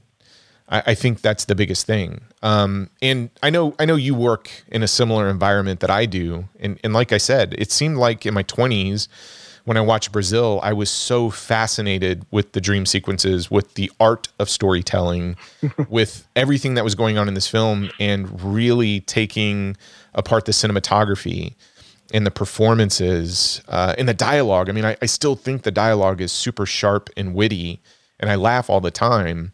But now, 20 plus years with the same company in the same job and moving through those machinations, I mean, working in the government and corporations in general, this film tackles nepotism in the workplace. Um, Sam is always bailing his boss out of trouble, and the incompetence of senior management that's on display, and that the real work is done by those behind the scenes. I mean, you see that all the time. yeah, yeah. Um, nothing can be done without the right form or right form of permission. Um, people watching films at work when the boss isn't looking, which I, I thought was kind of funny for 1985. I, I also like that the greatest invention in this film is the magnifying glass. Yeah, Like, on the small screen. Yeah. yeah, Uh, I, I love the whole sequence of Sam having to share a desk with the guy next door, and they're fighting for desk space because the it's one desk, but there's a wall split between wall- it. yeah, yeah, And so two the- offices, yeah. the desk slides back and forth. So well, you know that's like cubicle Um, It like, is, yeah. culture now. you, you get this whole and that whole sequence that I woke up to, and I I felt like I was right back in the office when Sam is staring at this whole empty building because we're at, at our office we're not fully all back in to the workplace. We we've still got the hybrid going or sort of the choice to work from home. So when I go into the office, I feel like that there's this big empty floor. So when I woke up during that sequence, I, I felt like I was back in downtown Baltimore. And you get this group of manic people walking around in the background, and the boss walking with the group, shouting orders, making quick decisions with no context. And then Sam gets swept up in the chaos, and then he's dropped off. When when you're waking up from a, a nice afternoon nap into that, I felt like I w- had to go right. like, up- Were you like panicking all of a sudden? I was. I I, I thought I had to go check my email because I needed to respond to a, a, a memo or something. Um, and, and those whole tag taglines like an empty desk is an efficient desk. i I've heard that in my work life. um, and and the whole layers of management and bureaucracy and nobody willing to take responsibility for mistakes um, and always pointing out why it's their fault and all these departments like central services central computer ministry of information which is broken down into information retrieval and information dispersal and you got to stay in your lane and the department of records it, that part of the film kills my soul man yeah, and also like you ever go to work like and ever ask to use someone else's computer? Like Oh, when Sam yeah. asked to give like I I would never ask to use anyone else's computer, but like if you did, someone would freak out like that guy Absolutely, does in this movie. It's that's that's one of the things when this movie is like they get so much right and and so much of it has gotten worse and and this movie was spot on about just Corporate- pretty much yeah corporate, culture. yeah yeah exactly It, it was not Orwellian. It wasn't something that was happening in the future. I mean, Gilliam was spot on in terms of, hey, this is this is what a corporate work life is like, and here's what the government's like. And and man, he pegs it just one for one. He just happens to set it in a metropolis looking 40s film noir looking futuristic but but it's not. I mean it I, I live that right now. Did you wear a gray suit every day No, I you know, but I, I can tell you 23 years ago when I started with the company, I was wearing a suit and tie. yeah yeah So it it wasn't far off. But yeah, I mean, I, I don't know. It's it's just funny in your in your movie watching ability. It, Brazil's just interesting because, and th- this is why there are some films I love to go back and watch like every so often because you know some movies don't affect you until you have a kid some movies don't affect you until you have a mortgage um, you know what this movie i think is really going to scare the crap out of me when i'm in my 60s because i'm, I'm going to watch it again at some point. and it seems like this the longer you go in life and the closer you get to the finish line and you have to go back and look at it you know i hope i didn't spend my days filling out forms in that bureaucracy and I had more good days of falling in love and taking chances on that. And you know, fighting hate, samurais. Yeah, fighting samurais. You know, rattling against the status quo, being a little bit more punk. Um, but yeah, that this this viewing kind of affected me that way. I was I was I was bummed out for a while after watching it. Yeah, I no, I agree. Like, yeah, and, and, I think my war war culture is a little bit more liberal than your yours. You know, banking and things like that is very like conservative, like not conservative as in like politically, but you know, oh no, tattoo, there's there's politics in the workplace too that you got. Yes, exactly. Yeah. But you know, like things like tattoos and hair color and yeah. everyone needs to be a little bit more uniform and and even things like that. So it might not be we're all wearing gray suits, but we're all not expressing ourselves as individuals as much as we probably would like. Yeah, and and there's two concepts that really struck with me this time around that at, at the end of the day, I think are a pretty interesting commentary on society in general, not just the corporate culture. But but this whole concept of you have to pay for your own interrogation. So the state bills you and your family. And and again, when you when you're looking at this, you're like, oh my God, are you serious? and it's played for comedy in some parts and in other parts it's it's pretty dramatic especially when he's he's going to the family to to hand over a refund check but there's this whole underlying theme that the longer you hold out in interrogation the more it's going to cost you because the state's going to bill you but don't worry because they offer low competitive rates if you need to borrow the money but you don't want to hold out too long because it could ruin your credit rating so even if you're found innocent after the interrogation, you'll end up penniless because the government will take you for all of your money because they just needed to ask you questions to prove that you were innocent. And I feel like that's how the world works today. The, the minute an accusation comes your way, and it and it's not just the government, could be the internet, could be anything else. Yeah at the end of the day, you're going to waste all of your, not just money, but think about all the time and energy and resource to battle that type of interrogation just to prove that you aren't that person that somebody's painting you. And yeah, hey, I, I almost went and worked for the IRS. yeah. So I know all about like, you know, auditing and like have people having to basically prove their innocence. It's crazy, but I mean, it's happening be it in the news or social media or something of that. I mean, at the end of the day, you just have to have the right circumstance and set of accu- accusations and everything else. And you're going down this path that, you know, m- maybe it's deserved, maybe it's not, but at the end of the day, there goes all your time and energy for it. So it's those type of things that, again, I think it does a very good job of shining a light and saying, hey, we we've got to take a step back and look at this because it, it has nothing to do with the political ramifications. If you're a democracy versus authoritarian state or something of that nature but you could have a society set up in such a way that you're paying for your own interrogation. Yeah. Uh, another thing that kind of affected me this time was the explosions and the bombings was sort of so their their lack of kind of showing any sort of attention to like when people are next to a bomb and it glows off and yeah. you know it's horrific. It's getting to the point now where like mass shootings happen so much now that we're almost sort of we move on so quickly. Like those sort of things in society today should affect us way more but they happen almost on a daily occurrence and we're getting to the point where their effect on us is less and less. Um, sort of like the bombings in this and you start thinking like, oh, are we going to get to the point where mass shootings just don't even aren't even a blip on our radar?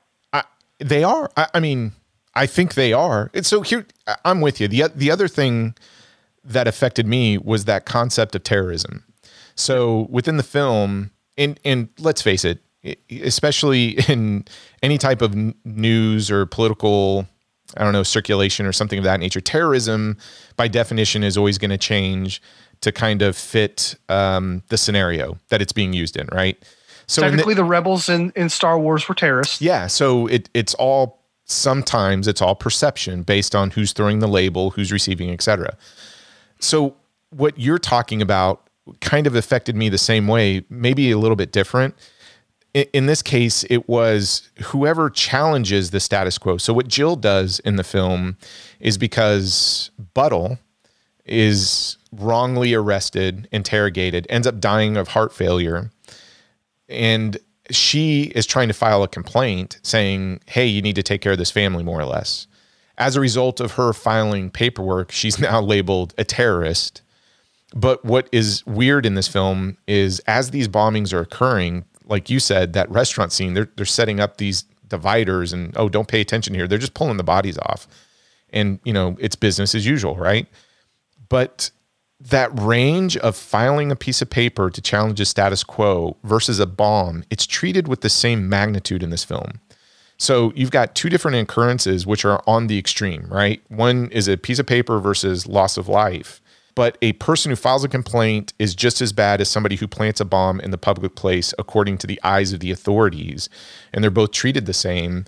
And I and to your point, the mass shooting versus somebody going out there and releasing some inappropriate video or saying something on news that's inaccurate. I mean, people are getting riled up at the same level, and it shouldn't be the case. I mean, I don't remember which shooting it was, and I can't remember the circumstances, but I remember this specific phrase.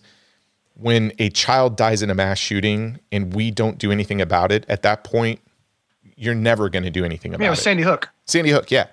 So to me, especially when you look at the news and you get all upset about what this politician said, and you're you're going to just go crazy and do everything you can to send that strongly worded Facebook post, and you're treating a mass shooting with the same reaction, dude. I think of, as a society we've lost, and I, that that's what this movie's pointing out. Yeah. Yeah. And that was what 1985. So yeah, and it's it's more prevalent today. I think. I mean, I'm I'm not saying Gilliam again is looking at the crystal ball and saying, "Hey, in 2021 we got a pandemic, etc." I mean, if you go back and look at it, the 70s, the 80s, it's all cyclical. I mean, we go through this, but I feel like Brazil coming out in 1985 has I don't know just as much relevance as if it were to be released in 2021. Yeah, yeah. It's funny because a few episodes ago we talked about Southland Tales. Yeah. And and how uh, Richard Kelly, you know, I was saying obviously the guy was just using his eyes and ears and seeing what's going on around him. Um, you know, and that might not have been extremely fair to the man because there was some more thought and and and ideas into that. Um, again, Terry Gilliam's not like a prophet, but he is putting this into into film and and, and making it very poignant and, and coming out with a very strong message. You know, I, I think I, I picked this in this slot because we talked about Southland Tales a few episodes ago, and I think this is a good sort of contrast to that film. I, I feel like this is not subtle in any sort of way. Oh, Like, absolutely not. It's very there's it- no subtlety in this movie It's either. very farcical. Um, it's it's very out there. The performances over the top. Well, we can we can talk about those, just like Southland Tales. Um, and and again, Southland Tales works for me. I know it doesn't work for you. I, now Brazil, I will s- champion a thousand times is a better quality film than Southland Tales yeah. but it Southland Tales still works for what it was talking about. I think Brazil just everything in Brazil is so spot on in my opinion. Yeah, and, and I think one of the reasons why I like Brazil way better is it's a little bit more focused um, than than Southland Tales is trying to tackle so many subjects. Yes. Brazil's a little smaller in scope, which means that you can Well- kind of do you think smaller in scope, or do you think so? Like it, or- or thematically, it's it's- consistently, it has the same theme going through it. Yes, Okay, yes. We're yeah. not we're not going, you know, time travel and in eh, resource management and all these things. Like you could argue that they're kind of in in in Brazil, but it's not like in your face. So again, I, I just like the the focus that Brazil has. Um, because again, the runtime is about the same. You know, they're Yeah. very similar films. Um, Well, Sa- So I think Southland, South, I think you're right. Southland Tales it has is a bit more chaotic, which it's a shotgun approach. It is, and and for some things I think it works. For other things it doesn't. I agree with you 100. percent I I think this is just as big or tackling just as big of things as Southland Tales does, but it's more consistent in its theme. And I, I think the narrative, regardless of what you know Universal thought, I, I think the narrative is easier to follow in this one than Southland Tales by a mile yes, yes. which makes it more digestible. But you know, it, it could also be that Brazil speaks to me a little bit more because I, I'm not saying I live in the world that Sam lives in, but I'm also saying I live in the world that Sam lives in. You live like right next door to where Sam lives. Yeah, we're we're sharing the same condo, I guess. Yeah. Um, but yeah, and You're sharing the same desk. that I do feel.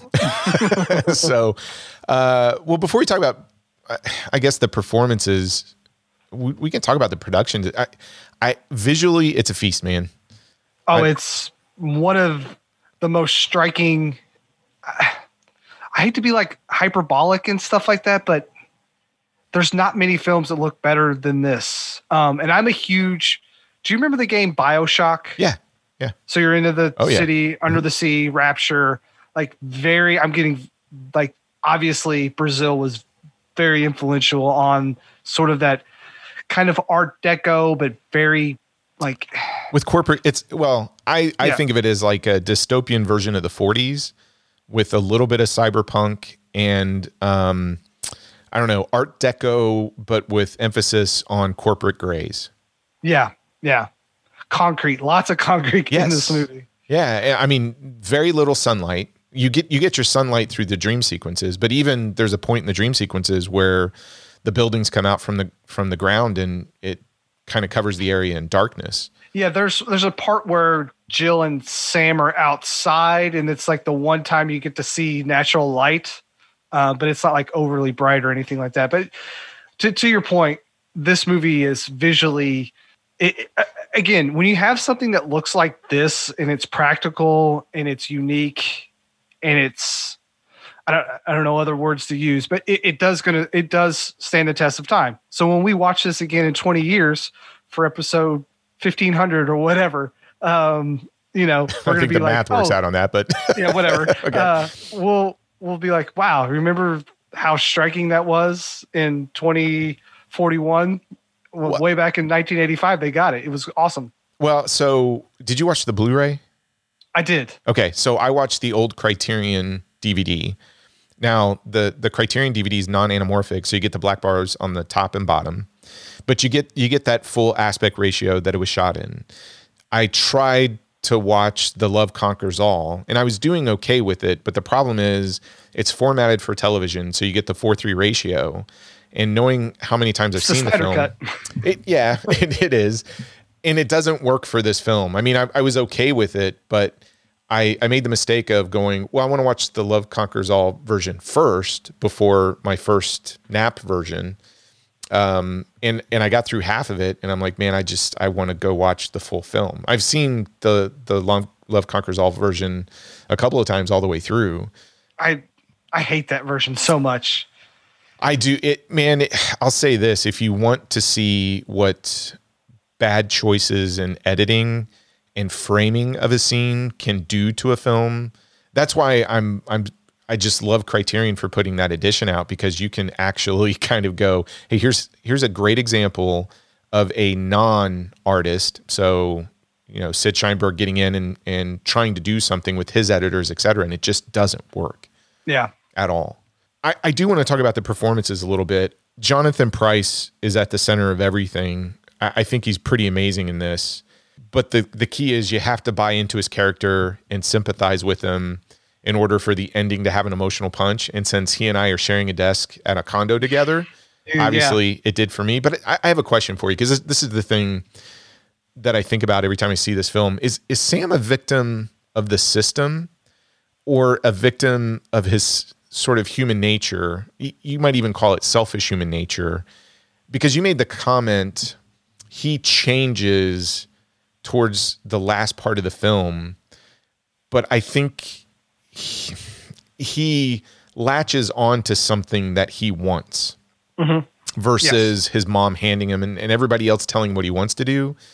He latches on to, okay, I need to find this dream girl and he wants to fall in love.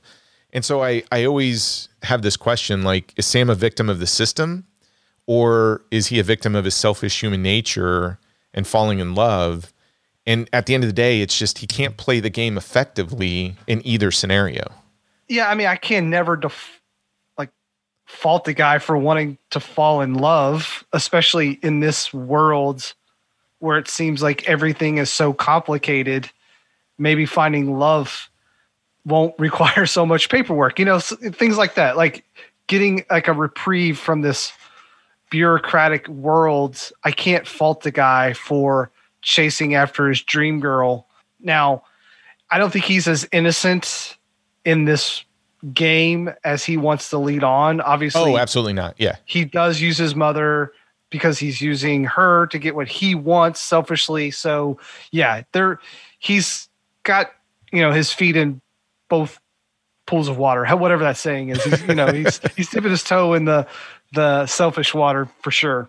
Yeah, I just I almost feel like this movie is basically saying if if you're going to play the game effectively, you got to check emotions at the door. You've got to sort of I don't know, put your your own dreams, everything else deep down. And again, probably a, a depressing aspect of this film is Sam is not a character that you get behind and, and champion and kind of go, oh, I, I want to see this guy succeed 100%. You, you feel for him, but you see him making choices. And at the end of the day, I, I feel like this film is basically saying, hey, look, he would have been fine if he didn't just chase his own dreams or fall in love. Like it's, it, that's like one of the messages of this, which again plays into this whole, um, watching the corporate world or watching the bureaucracy of the world or, or watching this authoritarian world, world just it, it's got to keep you in check. And part of keeping you in check is don't chase after what you want. We'll tell you what you want. Yeah, don't chase after your dreams. Well, in one of the most kind of striking moments in this film is he pulls Jill from the rubble and checks and see if she's okay, and then just starts berating her and saying it's her fault because he Yep. thinks she was the one that did the bomb. Like he meets his dream girl. She goes through this traumatic experience, may or may not die. He lifts her up from the rubble and immediately puts the blame on her you know like again we talk about this you know putting the blame on somebody else you know and and turns out you know it was just a christmas present before we go on to any other performances i'm going to ask you a very important question. Okay. This is a christmas movie? Yeah. I- dude um hey look if if people are gonna put die hard as a christmas film this is a christmas film. I, Okay. I, I actually i do i think it man that's a tough question. That's probably the hardest question you could ask because i i do think it borrows heavily from er, borrows elements from charles dickens. Yep. So a lot of times people will criticize Die Hard, you know, because it's Christmas Eve, it's a Christmas party, blah blah blah. This one has Santa. yeah It doesn't have Christmas music, but it has presents. well and they're reading a christmas Yes. uh carol at the beginning when the Yeah, when so- the state comes in and takes the father away yeah. So No, that's. I would agree. I would agree. I um, what'd you think about Michael Palin? I he, you know, as much as the system and everything else is sort of the villain or the antagonist of the film, I think Michael Palin, who, who plays Sam's friend Jack, ends up really kind of. I, I don't know. I I feel like he's what Sam should be for the most part in terms of compliance with the world. Like he's he's kind of what the system or the game wants you to be but man, I got to tell you, I, I thought he was a highlight. He's he's a likable evil. Yeah, there's that scene where he walks into his office and his kids are there, and he obviously just tortured someone because he's got blood all over him. Oh, and he's giving himself that massage or whatever. Yeah, yeah, and you, you're wondering like, did he do that in front of his kids or what's going on with that? And it, you know, it's moments like that where you're, there's this ambu- ambiguity about what is going on behind closed doors and whether or not you know he's you know, torturing people in front of his kids and things like that. So, you know, again, very dark sort of themes going on.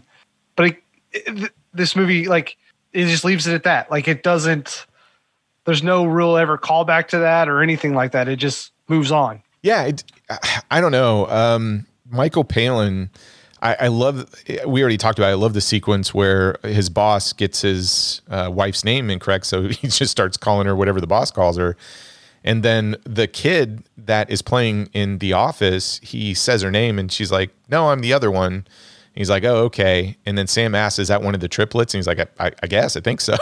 I mean, he just, he doesn't, oh, how do I say it? It feels like the family is just something that he has to do because it makes him look good from a corporate executive government yeah. type standpoint. Which there are people who they, they treat it just like that. Yeah, you know, they have the wife, yeah. two and a half kids, and the dog because that's what they're supposed to have. Yeah, and the first time you even meet Michael Palin, he's he's really talking to Sam about, hey, you got to move over to this department because this is where you're going to get promotions. This is where you're going to be noticed, etc. And Sam's obviously not involved in. He's excited about the fact that he's just in his own little world He's he's not being noticed. He's he's just another number. Um, but I I think Jonathan Pryce and Michael Palin, if you're talking about you know the antagonist, protagonist, and and everything of that, those two performances stand out more than anything. Um, De Niro's okay, but man, he's not in the film enough to really make that much of an impact. Yeah, I mean, all the performances are great, but I think those are the two that stick out in my head more than anything. Yeah, I, I would say that Kim Geist or Greist, I don't know if I feel like she's great in this movie. Yeah, I mean, to be quite honest, I, she's one of those when I go through the cast of credits, she is the ultimate dream girl. But I, I always just kind of forget about her from a performance or actress standpoint because I remember this film for Jonathan Pryce. I remember it for De Niro. I remember it for Katherine Helmond. I mean, yeah. Katherine yeah. Helmond leaves more of a lasting impression. I think has less screen time than Jill does. Um, that scene where they're doing her stretching her face, like that is one of the most that will be imprinted on my brain until the day I die. Yeah, it's one it's one of the most iconic images of this film because you know th- this thing has so much different commentary. You know, the more I think about it, it does have a little bit of a shotgun approach like Southland Tales because if you think about what it's saying about cosmetic surgery and beauty and you know even the exchange between the two doctors who one uses a knife and the other one uses acid treatment acid yeah. um, so there's there's a lot more going on outside of the bureaucracy uh, that it's really hammering home now I, I think it's more consistent than southland tales but you know, at the end of the day, I think somebody can make a case and say, hey, this is still trying to pack as much as Southland Tales did. And, yeah. and I could get behind that, but I, I think this one just does it better. Better. Yeah. yeah. I think it might just be come down to execution. no, it's, hey, look, Kelly is no Gilliam. I mean, that's, I love Donnie Darko, don't get me wrong, but. Spoiler alert. Yeah. Um, I, I don't know what else. I mean, I, I love the film noir vibe. Uh, you know, yes, even yes. even the narrative or the story has that classic film noir. It you know, detective chasing after a girl sort of thing. Um, it obviously taps into the look of it. I I love everything visually about this film. Even though when you when you kind of take a step back and you go, man, it's it. I don't know. It it feels like it's two steps away from just being a black and white film. Yeah, I wonder if it would be better if it was black and white. To be honest with you, I don't. I don't know if it would. I'll say this: the dream sequences, especially with the uh, flying in the clouds, etc. I I love how that looks. Yeah, visually those are striking. So Yeah, yes, even on DVD and and not Blu-ray, it looks gorgeous, which should tell you something about again what's being shown in, in the cinematography and everything else. yeah, those are done with miniatures and stuff like that. That stuff's really impressive. It's it's really cool. Oh yeah, Um, every, every time Tuttle like zip lines away, you know it's a miniature, but it Yeah. looks so good. Um, ah, man, I I don't know what else. Uh, Have we touched on everything? I think so. I, you know, I, I feel this is a hard one to. I, honestly, after I watched it, I'm like, what? What are we going to talk about outside of? Well, let me back up. My impression was, what am I going to talk about outside of? Man, I just wanted to crawl into a bottle of Jameson after this and maybe reevaluate my life and go. live. Yeah, I should be teaching kids somewhere in some, I don't know, making a difference in the world. making an impact. Yeah, for sure. Yeah, Uh, but oh, that that was a gut punch. I don't know. yeah. Giving in to the corporate overlord. I did. I uh, sold my soul, really, man. really is uh punches you right in the gut. It does. I mean, there's more to us than the jobs, et cetera. But man, if you ever want a wake up call to kind of go, make sure that you as a human being, I mean, everything at the end of the day is time and energy. I mean, it's kung fu, right? That's that's what kung fu means, time and energy. So you, it's it's not it's not infinite. It's finite. You only have so much. So if you ever want to watch a movie to help you remind you of what's important, and job is important, but at the end of the day, it's all the human connections and everything else outside of it. Uh, this does a great job of that. But you know, out of out of Gilliam's three between Time Bandits, this and Munchausen, this has the the biggest impact for me. But I think it's also because I'm I'm the person this film like Gilliam was going for. It's how do you how do you as a middle aged man escape reality? So Yeah, so do we ask the question? yeah. Ask me the question. Okay, this was your. I, I, we we got to talk about next week a lot. Okay. it's important. All right. Well, this the question is, we we just got done talking about um, I, I don't know a very uh, influential film from the '80s, uh, 1985's Brazil. Brad, this was your pick for episode 51. So, is Brazil a bomb? Brazil is not a bomb. Um, I know when I was giving my initial impressions, I kind of said this time I felt the runtime. I mean, it is a long movie. It is a long movie about paperwork and the bureaucracy of corporate world. So the film is going to make you kind of feel that, um, and that's deliberate. Um, but I, I really think the climax of this film is impressive and is worth getting to. And along the way, there's great moments and and it definitely isn't something that I like. Oh gosh, it just drags. But I do feel the runtime when I watch this is kind of my only criticism.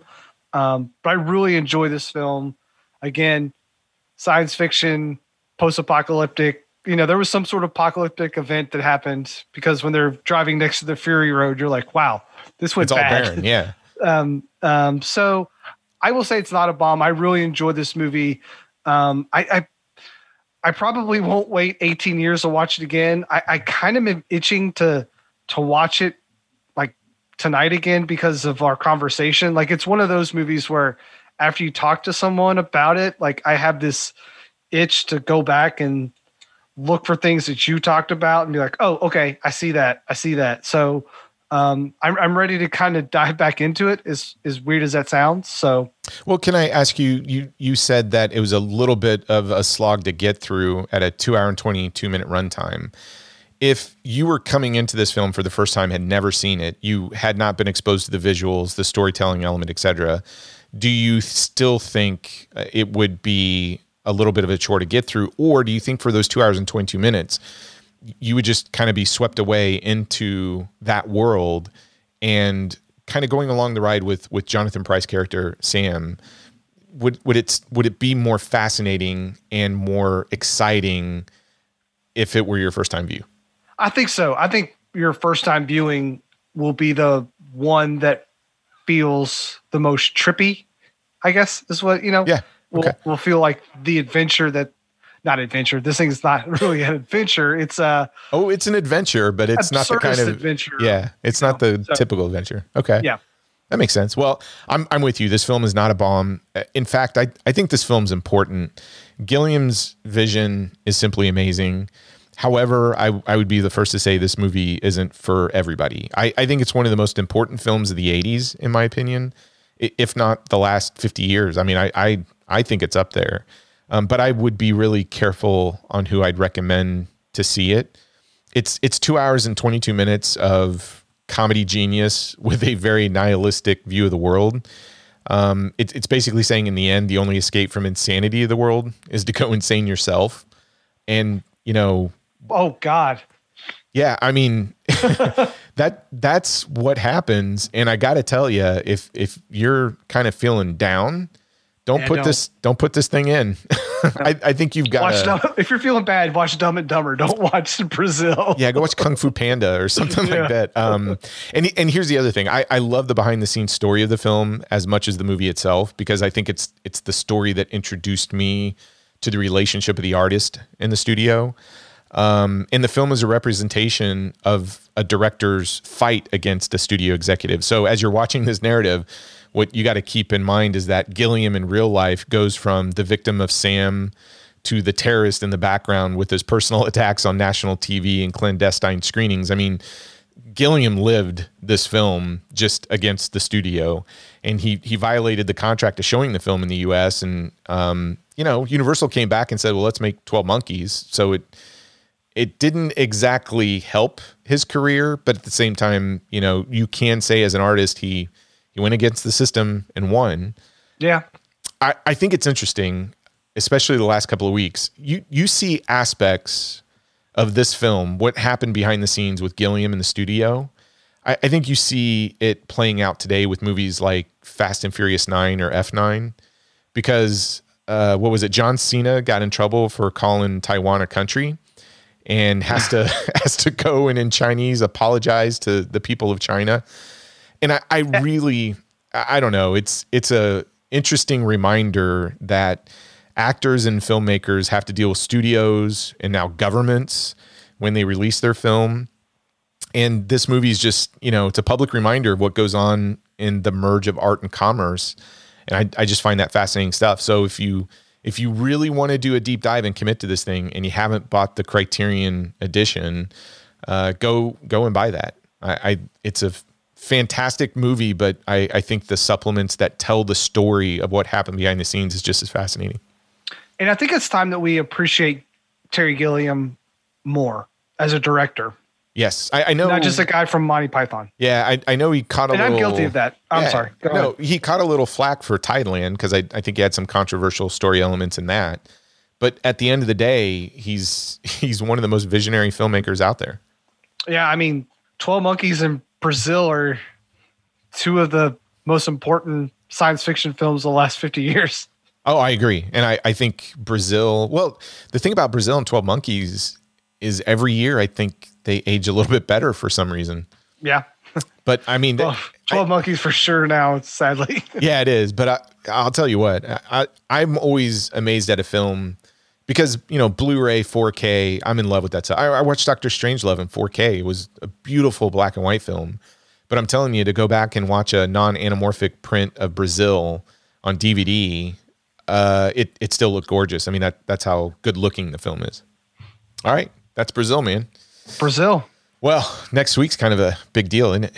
It is. It's our one year anniversary of the podcast. We released our first episode 52 weeks. Next week will be 52 weeks. Um, so we're going to do a little celebration. Origin story of our podcast. Um, Troy and I last, I don't know, around February, March, uh, we're talking about a film that we um, could not believe was not better received and that film was what, Troy? Uh, it was none other than Ghostbusters 2. Yes, Ghostbusters 2. So we started talking about um, Ghostbusters 2, and I believe I said, man, that movie is not a bomb. And That is correct. we we literally were like, okay, we're starting a podcast called Not a Bomb.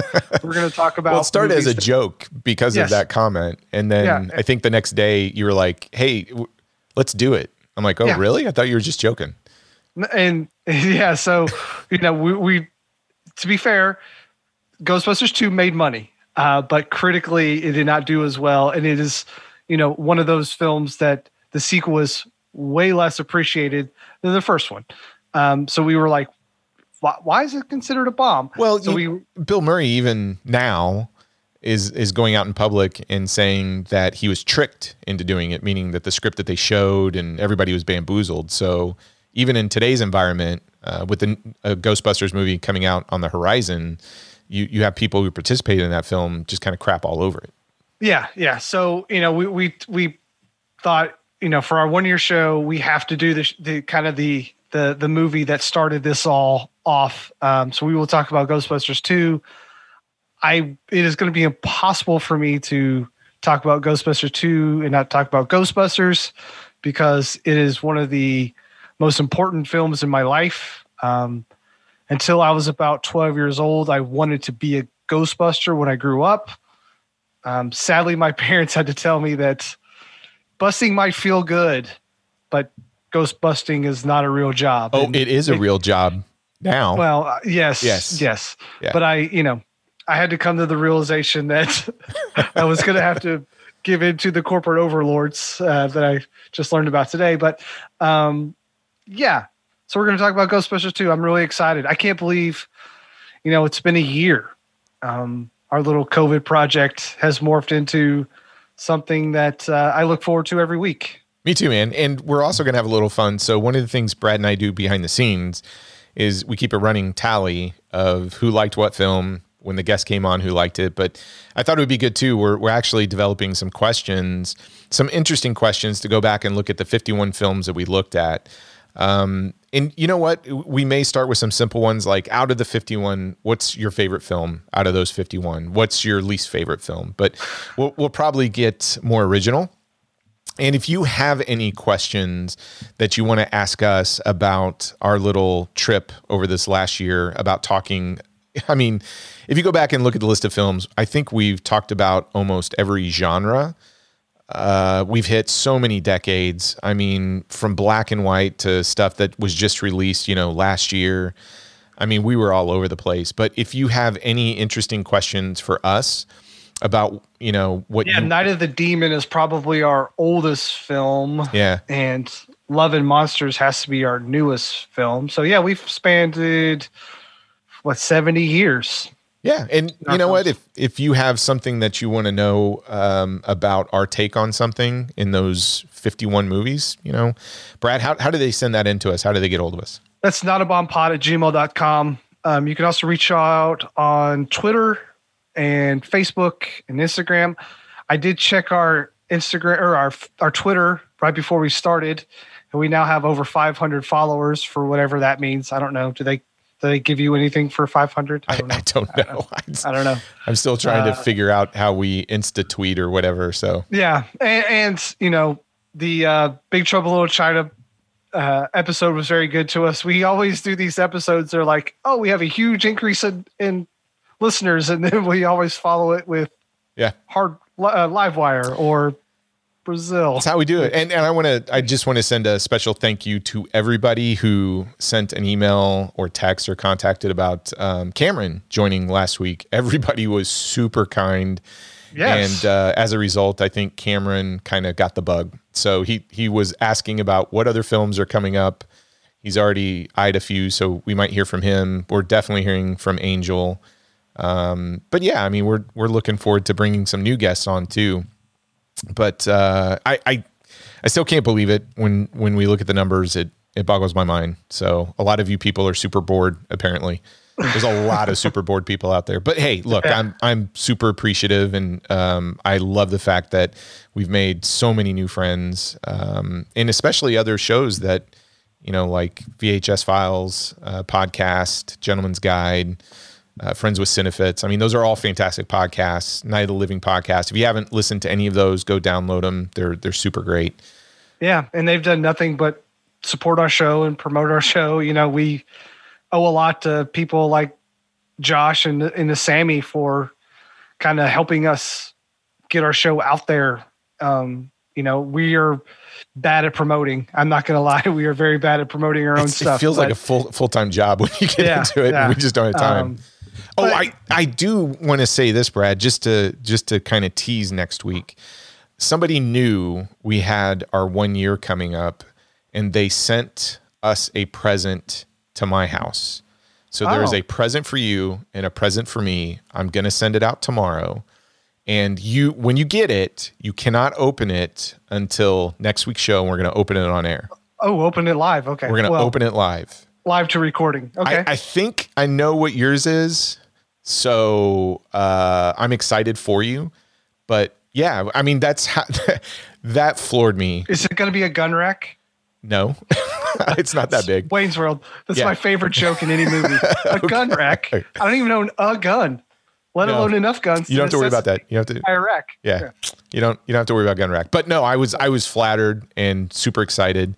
So uh, yeah, I mean that, that's how amazing uh, the people that we interact with uh, on a regular basis as a result of doing the show. So thank you, and I'm I'm excited to to kind of see what they are next week. Yeah, yeah. And again, um, if you have any suggestions, we have things planned out to about, I think, through the end of October, November, maybe. But uh, Yeah, I, you th- I think if- there's some spots open in October and November. I think September's booked. Yeah. Yep. So if you want to give us a suggestion, again, that's not a bombpod at gmail.com. Uh, you know, we are going to get to Death to Smoochy. Jesus Christ, we will get there.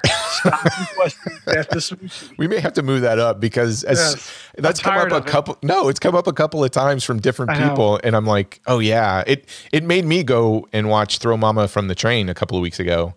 Uh, for you know, because Danny DeVito Yeah. directed Yeah. that one too. So yeah, we, I might have to swap one of my picks for that one because I'm really excited about it now.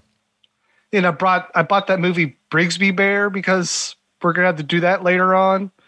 Yeah, that was uh that was a recommendation. Somebody Yeah. not only recommended that, but then gave us the link because it was on sale. Yeah.